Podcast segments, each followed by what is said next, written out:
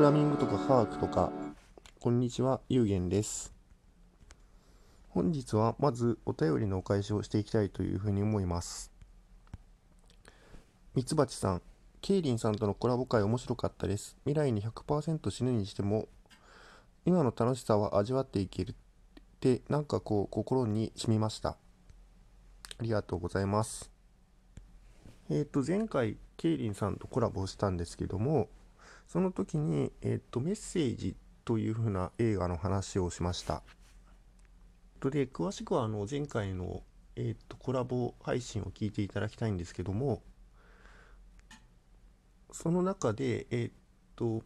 未来があの決定論的に全て分かってしまうというふうな状態の場合に人はどのように生きていくかというふうな話になった時に出た話ですね。聞いていただいてありがとうございます。そうですね、あの、この話をした時に、あの、私、未来100%死ぬにしてもというふうな話をしたんですけども、まあ、よくよく考えると、あの、メッセージの内容は、あの、自由意志がないというふうな状態で、さらに強い制約があるので、その楽しむというふうな楽しむ状態になれるっていうこともあの決定されているっていう話にはなってしまうんですけどもまあその中でもあの楽しめるというふうな状態になるのであればそれはそれで幸せなのではないかなっていうふうに思います。えっ、ー、と次に絵本係まこさん。えっ、ー、とゲド戦記の回とても面白かったです。私はまだ読み切れていませんがこの回を聞いて早く読みたくなりました。ゲロ戦記は役者の清水さんのドキュメンタリーを見て感銘を受けて興味を持ちました。またお二人のコラボ収録聞きたいです。ありがとうございます。えっ、ー、と、これもケイリンさんの、えっ、ー、と、回ですね。はい、えっ、ー、と、ゲロ戦記は、あの、私がとても影響を受けた作品の一つです。で、えっ、と、文化人類学とか、あの、言語学など、えっ、と、社会学の知見が、に織り込まれています。で、えっ、とまあ、あのケイリン様の収録でおっしゃっている収録というよりもあの自分ご自分の番組でおっしゃっているんですけども かなりあの古代の世界を描いたというふうな体になっていますので、えーと、フェミニズム的な観点から見るとかなりあの疑問のある点も多々あるんですけどもあのお話自体はすごい完成度の高いものになっています。で、えっと、魔法使いの話なんですけども、魔法使いの話というと皆さん、ハリー・ポッターが一番印象に残っているというふうに思いますが、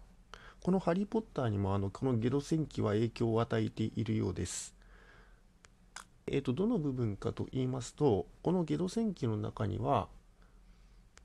魔法使いと、あとそれからまじないし、それから魔女というふうな3つの魔法を使う人たちが出てきます。で、えー、とこれはどういうふうな分類になっているかと言いますと 1人目の、ま、1つ目の魔法使いですね。これは、えーと、ロークというふうな学院で正式に魔法を勉強をした人たちで、えーと、社会的にも大変地位が高い人たちになっています。で、2つ目と3つ目のまじない師と魔女は、それぞれ、えーと、男性と女性の、えーとま、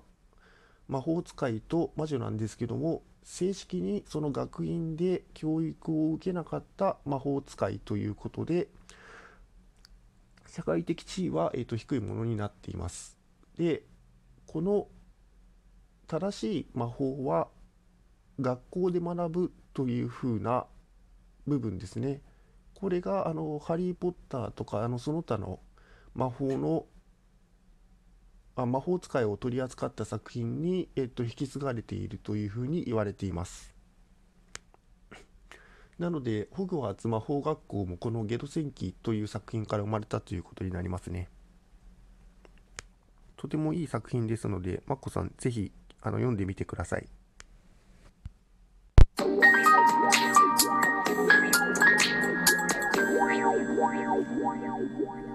はい。えーと、それではあのここからは私が今読んでいる本について、えーと、お話ししたいというふうに思います。えっと、今読んでいる本は、囲碁ディープラーニングプログラミングというふうな本です。というタイトルの本です。でえっと、私以前、あの囲碁をやっているというふうにお話ししたんですけども今回その囲碁について今あの大変流行をしている AI ですね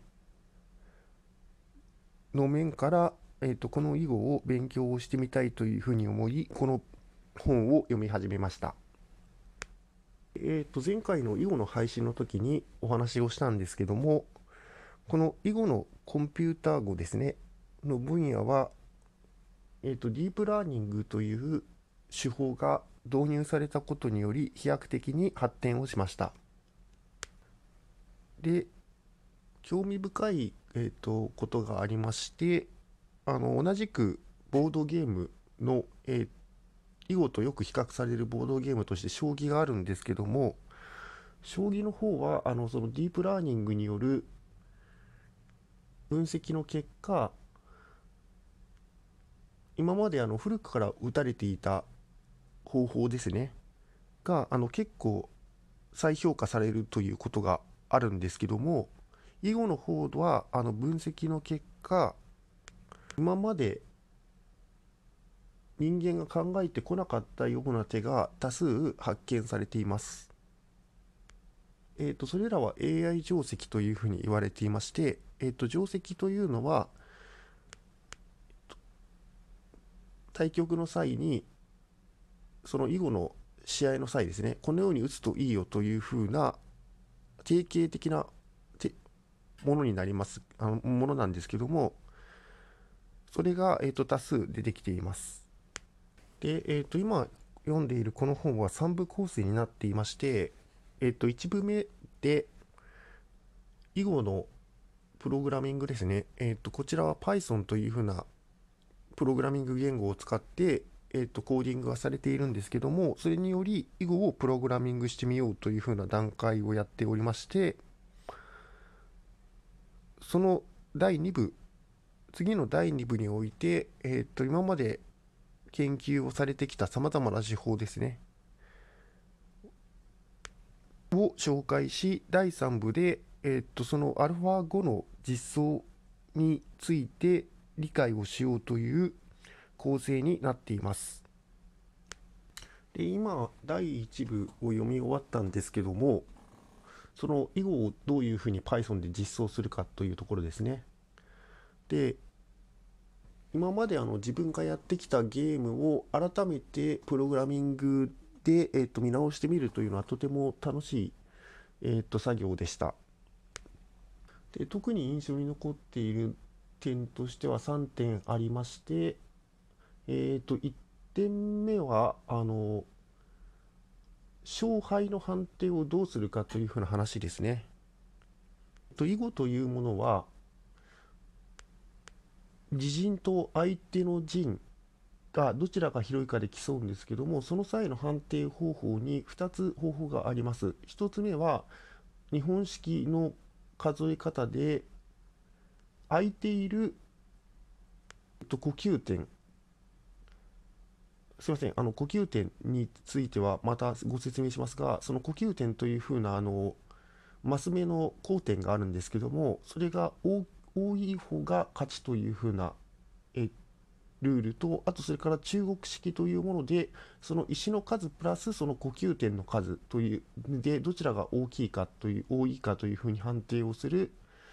ルール2つがありまして、えーと、コンピューターとしては、その中国式のルールの方がより判定がしやすいということで中国式を採用することが多い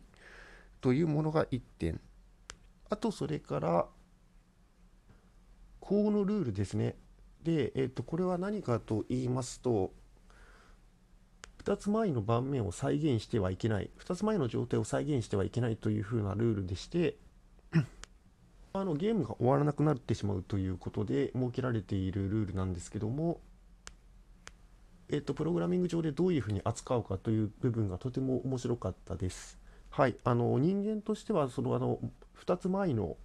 状態を再現をしてはいけないということは言葉で言えば分かるんですけどもそれを実際にプログラミングに落とし込もうとするといろいろと考えなくてはいけないことが多いということですね。はい、で3つ目は何かと言いますと囲碁というのは、えっと、完全情報ゲームだというふうな話です。で、この完全情報ゲームとは、えーと、全ての意思決定点において、これまで取られた行動や実現した状態に関する情報が全て与えられるゲームのことを言うということで、すいません、えーと、少し難しい言い方なんですけども、つまり、自分が次の手を指そうとするときに、そのゲームに関する情報を全て得られているというふうな状態ですね。が、えっ、ー、と、囲碁や将棋と言われています。まあ、あの、現実には、あの、不完全情報ゲームが多い。まあ、あの、一般社会はあのゲームに例えてみると、自分が得られていない情報で次の一手を打つということが多いんですけども、ボードゲームではまあ一般的に完全情報ゲームが多いというふうな話がありまして、えっと、それは大変興味深い、あの、興味深い分類だなというふうに感じました。はい。ということで、えっと、またこの本を読み終わったら、えっと、感想などをこの配信で話していきたいというふうに思います。えっと、今日は聞いてくださりありがとうございました。えっと、お便りなどをお待ちしておりますのでよろしくお願いいたします。また、ギフトなども、えーと、全て、えーと、目を通しております。いただいたギフトギフトには全て目を通していただいております。送ってくださった方、ありがとうございました。こちらの番組では、えーとお便りのない、えっと、ギフトにつきましては、国名希望ということで、処理をさあのさせていただきますので、えお返しを希望の場合、あお返しのコメントですね、をご希望の場合には、えっと、メッセージを添えていただけるとありがたいです。はい、今回も聞いていただきましてありがとうございました。良い一日をお過ごしください。